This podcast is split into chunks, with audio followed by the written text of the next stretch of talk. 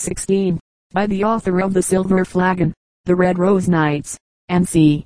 Rudel and Lisbeth were a little girl and boy who lived many years ago in a beautiful gabled farmhouse on the edge of a forest in Germany. The forest was far from any town, and the children were dressed in the quaint and pretty costumes of German peasants at that time. Lisbeth looked like a tiny copy of her old grandmother, except that her own hair hung down into long, tight flaxen plaits, while her grandmother's was completely hidden under a high cap.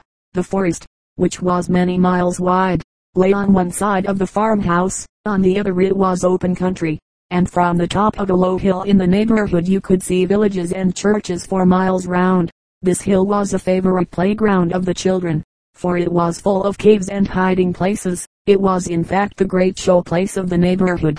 But the children only thought how delightful it was to play houses in Rudel and Lisbeth were very strictly brought up, and were punished for the slightest fault. They seldom spoke to their grandparents unless spoken to, and were never talked to about anything that was going on, like other children. However, they had a good deal of curiosity about their elders, and it puzzled Rudel very much one day when he saw that as his grandmother went about her household work, the tears were running down her face. About this time Rudel stopped playing at houses, and took to playing at soldiers. The new game absorbed him so much that he could think of nothing else. The neighbors also began to talk of soldiers, and at last the children came to know that there was a war going on in Germany, and that certain states speaking the same language were fighting with one another. This was very sad, but the children thought it very exciting and delightful. One night Rudel said to Lisbeth, we must get up early tomorrow and go and storm the hill. I am going to play at having a siege. I heard grandfather say tomorrow is to be a holiday. Lisbeth joyfully agreed, and they went to bed full of plans for the siege. In the middle of the night, as it seemed to Rudel, he woke and heard a loud noise in the living room below. Two men were talking in loud, angry tones and a woman was sobbing. Presently the crying ceased, and the two men seemed to leave the room. Rudel sprang up and looked out of his tiny window. Yes, there were his grandfather and another man going towards the forest. But after taking a few steps they paused, spoke together for a little while, and then turned in the opposite direction. They are going to our hill, thought Rudel, as he went back to bed. Hours afterward, as it seemed to him, a light flashed into his eyes, and he awoke again. His grandmother was standing over him with a candle. She was crying, and as she wept she bent down and kissed Rudel, which frightened him very much. Oh, Rudel, said grandmother, sobbing, will you always be a good boy? Promise me you will. Rudel promised, and, after kissing him again, grandmother went away. Rudel wondered if she was going to see Lisbeth, and make her also promise to be a good girl. Rudel fully meant to keep his promise, but he was a forgetful little boy, and he broke it the very next day. Children, said grandfather, just as he and grandmother were setting off on business, you are not to go to the hill today, nor anywhere near it keep to the orchard and garden, and, without even stopping to make them promise, he went away, while Rudel stamped his foot in a rage, and Lisbeth began to cry. If grandfather thinks, said Rudel, after they had been wandering about for some time, that I am never to be a man, and do as I like. Oh, Lisbeth, we didn't promise grandfather if we had promised it would be wrong to go, but we didn't. Let us go to the hill no one will see us. Lisbeth stood out against her brother for a little while, but she was so accustomed to follow his lead in everything that she gave in at last, and the children went to the hill. They played at the foot for some little time, and then mounted to the top. Rudel busy explaining the plan of his siege, but on reaching the top and looking round they uttered cries of amazement on seeing a party of soldiers and army they thought it riding rapidly towards the hill and surrounding it on every side. Rudel was fascinated by the horses and trappings, but Lisbeth was frightened and began to cry. Let's go and hide, she said. You may, said Rudel, but I shall go and speak to the soldiers, and ask them what they want. And mind, Lisbeth, don't come out or speak, but stay till they are gone. The children ran down the hill to a cave they knew of, which could hardly be found by anyone who did not know where to look, and Lisbeth went in. But her terror may be imagined when she found it already occupied. A fierce looking man rose up at her entrance, seized her, and pressed his hand over her mouth. Silence, he whispered into her ear. or it will be the worse for you. Meantime, Rudel went to face the soldiers. Hello! cried a rough-looking soldier, who seemed in authority. Is this the spy and deserter we are seeking? Truly a dangerous ruffian. The other men laughed loudly, and pressed round Rudel, who began to be frightened. Where's your father, boy? asked the leader. He has gone away, answered Rudel. You know where he is. I remember your face now. Aren't you the grandson of old Peter Klinger, who holds yonder farm? Well, we are looking for his son, Rudolf Klinger, whose children we know live with the grandparents. We believe that he came here last night, and is hiding somewhere in the neighborhood. Tell us where he island and you shall have as many sugar plums as you can eat. You are not looking for my father, said Rudel boldly. He would not be a spy and deserter, and if he were I should not betray him. We shall soon see that. If you don't tell us where he is you shall be shot as a deserter in his place. We have no time to waste. The soldiers laughed. They were accustomed to their leader's cruel jokes. But Rudel was not. He turned pale, and began to tremble a little. Now, then, tell us, said the leader. You may kill me, said Rudel, but I will not tell. Full well did Rudel guess now the cause of his grandmother's tears last night, and who the visitor had been.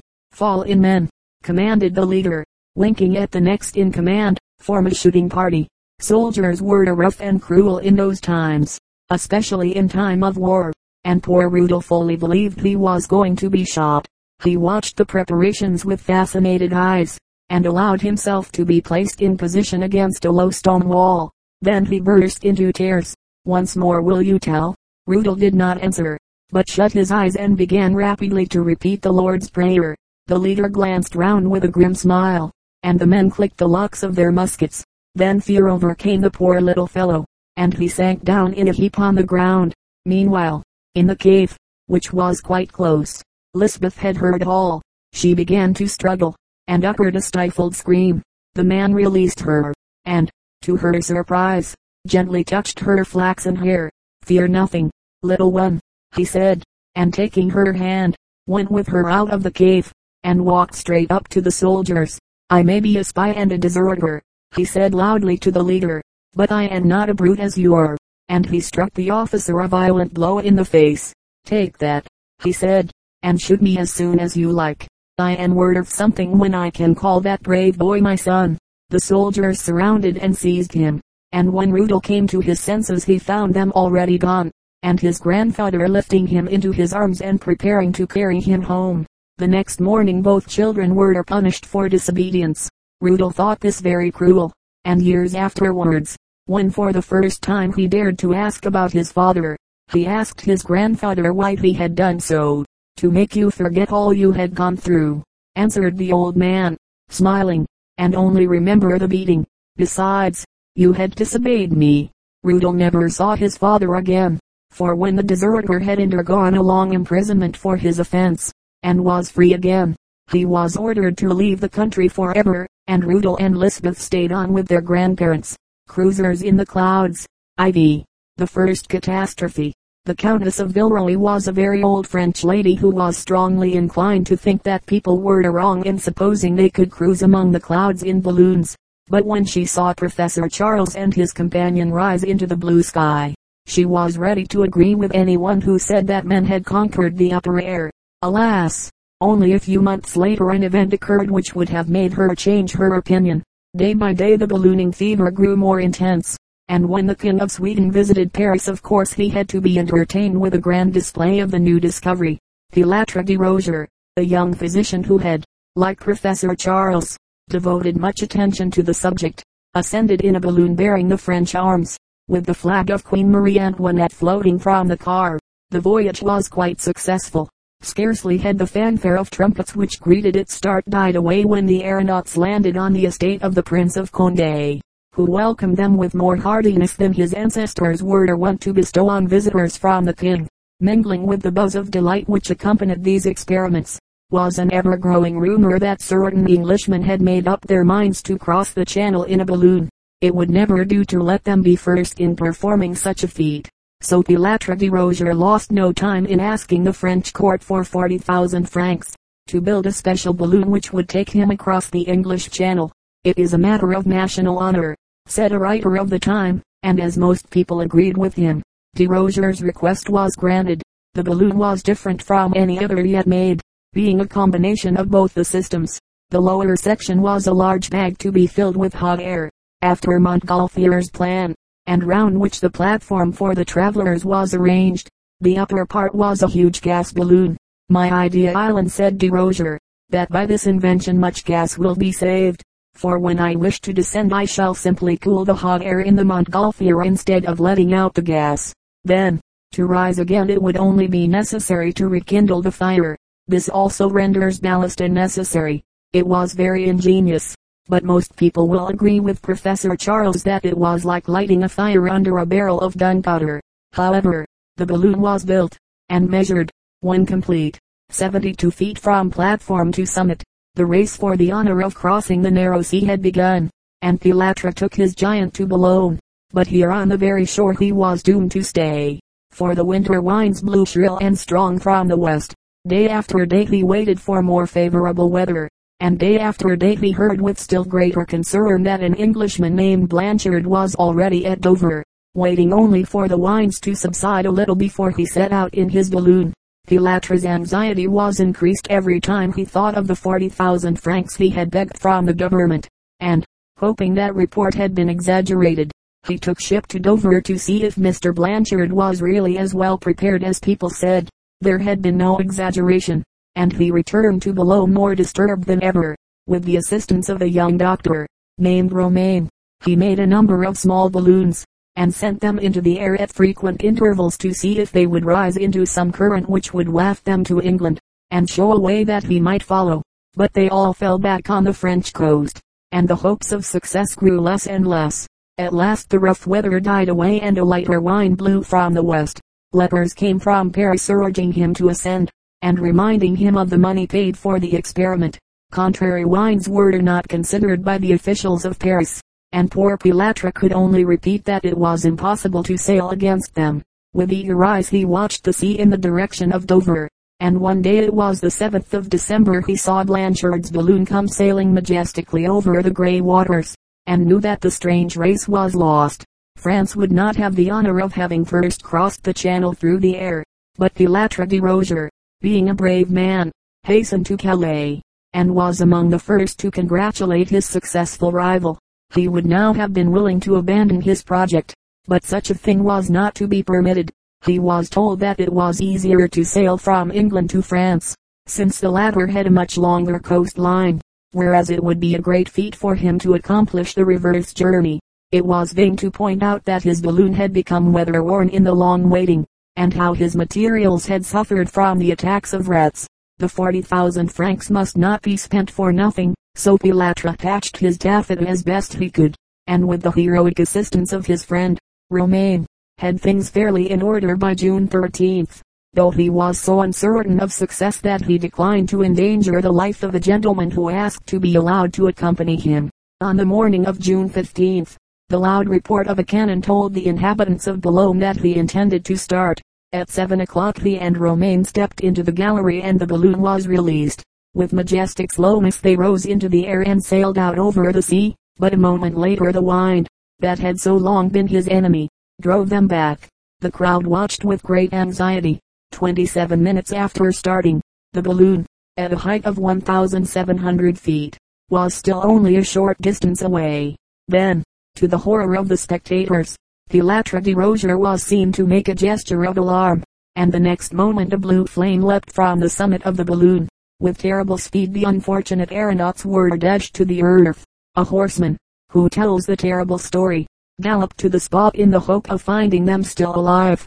Pilatre de Rozier lay in the gallery quite dead, with scarcely a bone in his body unbroken, and the young Romaine lived only to mutter an incoherent word or two. In memory of the sad event an obelisk was erected on the place where they fell, and in the cemetery at Wimille, their place of burial is marked by the stone carving of a flaming balloon. John Lee. No hurry. Here is a story which a missionary lately told his congregation. Some evil spirits were consulting together as to the best way to lead men astray. One said, let us go and tell them there is no God. Another said, let us tell them there is no heaven. But the third said, let us go and tell them there is no hurry.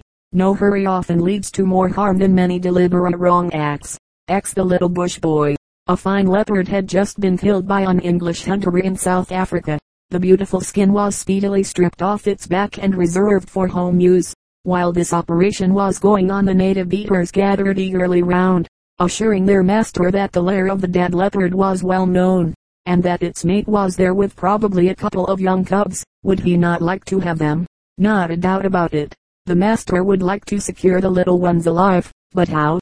One leopard had doubtless been destroyed, but the other parent was still alive and would have to be dealt with, while to rob a mother leopard of her young was an act from which even the boldest of English sportsmen might well shrink. But the natives knew what they were about, and while they had not the least intention of exposing themselves to danger, their plans were laid so as to secure the cubs, and, perhaps, themselves to share in the profits of the work. Therefore they gladly led the way to the rocky kloof, thickly studded with clumps of brushwood, where the leopard's den, a dark cave, was situated, the entrance to it being covered with fine white sand. Upon inspecting this sand the footmarks showed that the female leopard had lately gone forth, perhaps to fetch food for her little ones or to look for her mate. The cubs were therefore alone, but how could they be secured, as the mother leopard might return at any moment, while the cave was a long and low one with three different entrances, each separated from the other. How were the little cubs to be secured? We shall presently see. The native beaters had added to their party a small bush boy, who though twelve years of age was scarcely four feet high. He was a very ugly little fellow, but affectionate towards those who treated him kindly. Like all his race, he well knew the habits of the wild animals of the country, and he had a wonderful power of tracking their footsteps. The beaters proposed that this little fellow should crawl into the den, and bring the cubs to the outer air. But eager as the Englishman was to secure the leopards, he called a halt when he understood the frightful danger to which the boy was to be exposed. But the little bush boy was quite undaunted. He laughed in the sportsman's face, apparently looking forward to the task with as much pleasure as an English boy would feel at the prospect of catching a couple of young rabbits. They went to work silently but quickly as no time was to be lost. The Englishman with his rifle kept watch at the principal entrance to stop the mother leopard, if she should return, while the natives watched the other two approaches to the cavern. All being now ready, the boy disappeared into the cave. It was an anxious moment, the sun was sinking, and the Englishman, somewhat nervous at his novel position, could not help feeling uneasy about the poor little fellow who would certainly have to fight for his life should the female leopard by any chance contrive to reach her family. Suddenly, though he heard no noise whatever, he saw, not twenty yards away from him on the ridge of the rocky glen, the head and shoulders of the mother leopard with a kid in her mouth. The fierce creature had paused, wondering who was the intruder who had dared to place himself at the very door of her home. This pause of the leopard gave the hunter time to recover his coolness and to take good and sure aim. Her head and shoulders being just over the rocky ridge were clearly marked out upon the skyline. Slowly raising his rifle then, he fired, the leopard leaping into the air, while with the report of the weapon came the natives who had been stationed at the other entrances of the cave, all eager to see what had happened, and quite forgetting the little bush boy, who must have heard the report of the weapon, too, and been in some anxiety as to the result. On the ground lay the body of the dead kid, but the leopard herself, only wounded, had disappeared, having got into the thick bush that clove the sides of the kloof. Feeling thankful that the fierce creature had not made a dash for her den, the Englishman hastily called to the boy, desiring him to come out immediately, whether successful or not in his search. This was absolutely necessary, as in the long run the wounded animal would certainly return to the cave, though in the first moment of alarm she had escaped in another direction. But there was no reply from the boy. Come along, boy, come along, never mind the cubs, repeated the Englishman, peering into the dark mouth of the cave, and desperately anxious to have done with this unpleasant adventure. All right, master, was at length heard in hollow tones, yet with a dash of triumph in them. All right, I have got the young ones, and in a few minutes first one brown leg appeared, then a second, for the brave little fellow had to travel backwards, the hole being too narrow and winding to admit of turning. At length he appeared, gasping for breath, but full of delight, and carrying two little growling and spitting cubs, hastily securing the prey and reloading his rifle. The Englishman and his attendants made for home as fast as they could. They reached the camp in safety, while the female leopard was found dead the next day some distance up the kloof. The little bush boy was well rewarded for his pluck, and taken into the Englishman's service, but the reward he seemed to appreciate most was a hearty meal off the dead kid, for good food did not often come in his way. Beyond discontent brings dullness. As Johnny by the window stood and watched the cloudy sky, he seemed in discontented mood and soon was heard to sigh, I don't know what to do today, there seems no fun at all, at cricket there's no chance to play, for I have lost the ball, and tops are seldom spun in May, and if I had a kite there's not a breath of air today to help it in its flight. With thievish frown he left the room and roamed the garden through, and murmured in a tone of gloom, I don't know what to do. And thus all day he idly went from dreary place to place, the saddest gloom of discontent forever on his face, and when the stars began to peep, and night its shadows threw, he murmured in his restless sleep, I don't know what to do. J. L. Nature's nobleman. It was said of a man who rose to a high position in the state through his conscientiousness and high principles, that he was at one time a shiblock. One day, meeting the son of Lord, he was accosted in a tone of scorn, I remember when you blacked my father's boots. His answer came without anger, and as brave as true. Yes, and did I not do it well? The boy tramp, continued from page 148. By this time Mr. Parsons' peculiar proceedings were beginning to arouse my suspicions. I could not fail to notice that he had twice told me to make trifling purchases, and that, although he had received some pennies in exchange for the first florin, he yet brought out a half crown for the wax lights. My dawning suspicions grew stronger on the way home on a penny omnibus, when he offered the conductor another two shilling piece. The conductor was an amiable, talkative man, and Mr. Parsons had already begun a conversation with him. Haven't you got anything smaller? he asked. Because I have been doing nothing but giving change half the day. Sorry I haven't, said Mr. Parsons. Well, I shall have to give you a shilling's worth of coppers, answered the conductor. All right, all right. It can't be helped, said Mr. Parsons. And, of course, I knew that he had already several pennies in his pockets. There was the change out of the wax lights and the ginger beer. I suggested. So there was. He cried, with a sharp glance over his shoulder, as if to make certain that the conductor had left the roof. When the omnibus stopped at our turning, I rose quickly, always on the lookout for a chance to escape. But I felt a grip on my knee. Age before honor, Jackie, said Mr. Parsons, who took the precaution to alight first and to help me down the last step. Once upon a time, he remarked, as we walked towards the house, I knew a lad about your age who was just a little too clever, and perhaps you would like to hear what happened to him. What? I inquired with a shudder. That little lad, Jackie, was licked with a strap. The little lad, Jackie, was kept in one room without any food till he learned how to behave and keep his thoughts to himself. See, Jackie? Yes, I answered. I see. And I felt helpless. We had not been in the house more than half an hour, when he went to a cupboard on one side of the front room and took out a coiled strap. That's what I was telling you about, my lad, he said with a smile. Don't be afraid, take it in your hand and feel it. A good bit of leather there's nothing like leather, you know. Just hold it in your right hand. Now open your left. Try it, Jackie. Try it, he cried, with a strange glitter in his eyes. And I dared not think of disobedience, but raised the strap and brought it down lightly on my palm. Now, good obedient boys find me very kind to them. He continued, very kind indeed, Jackie. And if there's anything you'd like to amuse yourself, why, you have only to say the word. Apart from worse evils, I found the hours drag terribly slowly, especially as I had nothing whatever to divert my thoughts. Moreover, I felt extremely anxious to fall in with his humor. I suppose there isn't a book I could have, I suggested. Why not, my lad? He answered.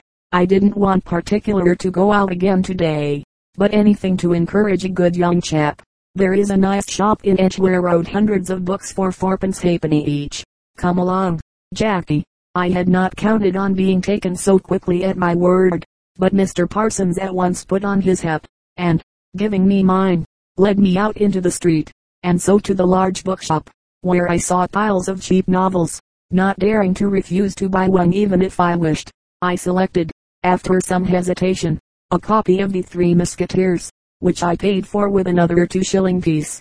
At least, it enabled me to forget some of my troubles for two hours that evening. I had never read the book before, and sitting in a corner of the ill-lighted room, I soon became lost in the exciting story. When it was bedtime, Mr. Parsons himself accompanied me to my room, where the bed was exactly as I had left it that morning. Be careful of your collar, Jackie, he said when we reached the top story. I set great value on a nice clean collar. Mind you don't crumple it. When I had entered the room I was not surprised to hear him put a key in the lock and turn it. Although it was not pleasant to feel that I was a prisoner, I had little fear of personal injury unless I openly rebelled. Perhaps this is what I ought actually to have done. If so, I can only say that I did not possess sufficient courage. I understood now, beyond a doubt, that the people with whom I had become connected were neither more nor less than makers of false coin, while Mr. Loveridge, and the third man whom I had seen that day, conducted the manufacture in the basement. Mr. Parsons spent his time in getting rid of the result of their labors. I imagined that he had begun to meet with difficulties, and that he thought a decently dressed boy of honest appearance would prove an excellent tool for his purpose. It was plain that having once permitted me to learn his occupation, Mr. Parsons could not, for the sake of his own safety, afford to let me go, lest I should give information to the police. At any cost he would keep me under observation, and as far as I could see I should find it extremely difficult to escape. Yet, on the other hand, I felt certain that as long as I obeyed, I should be free from actual usage. That he could be cruel on occasion I had no doubt, and he had certainly managed to overawe my little stock of courage. But when I had said my prayers that night, I felt stronger and braver. Before I fell asleep I determined to do my utmost to keep my spirits up. I would meet cunning with cunning, and above everything give him no cause for suspicion.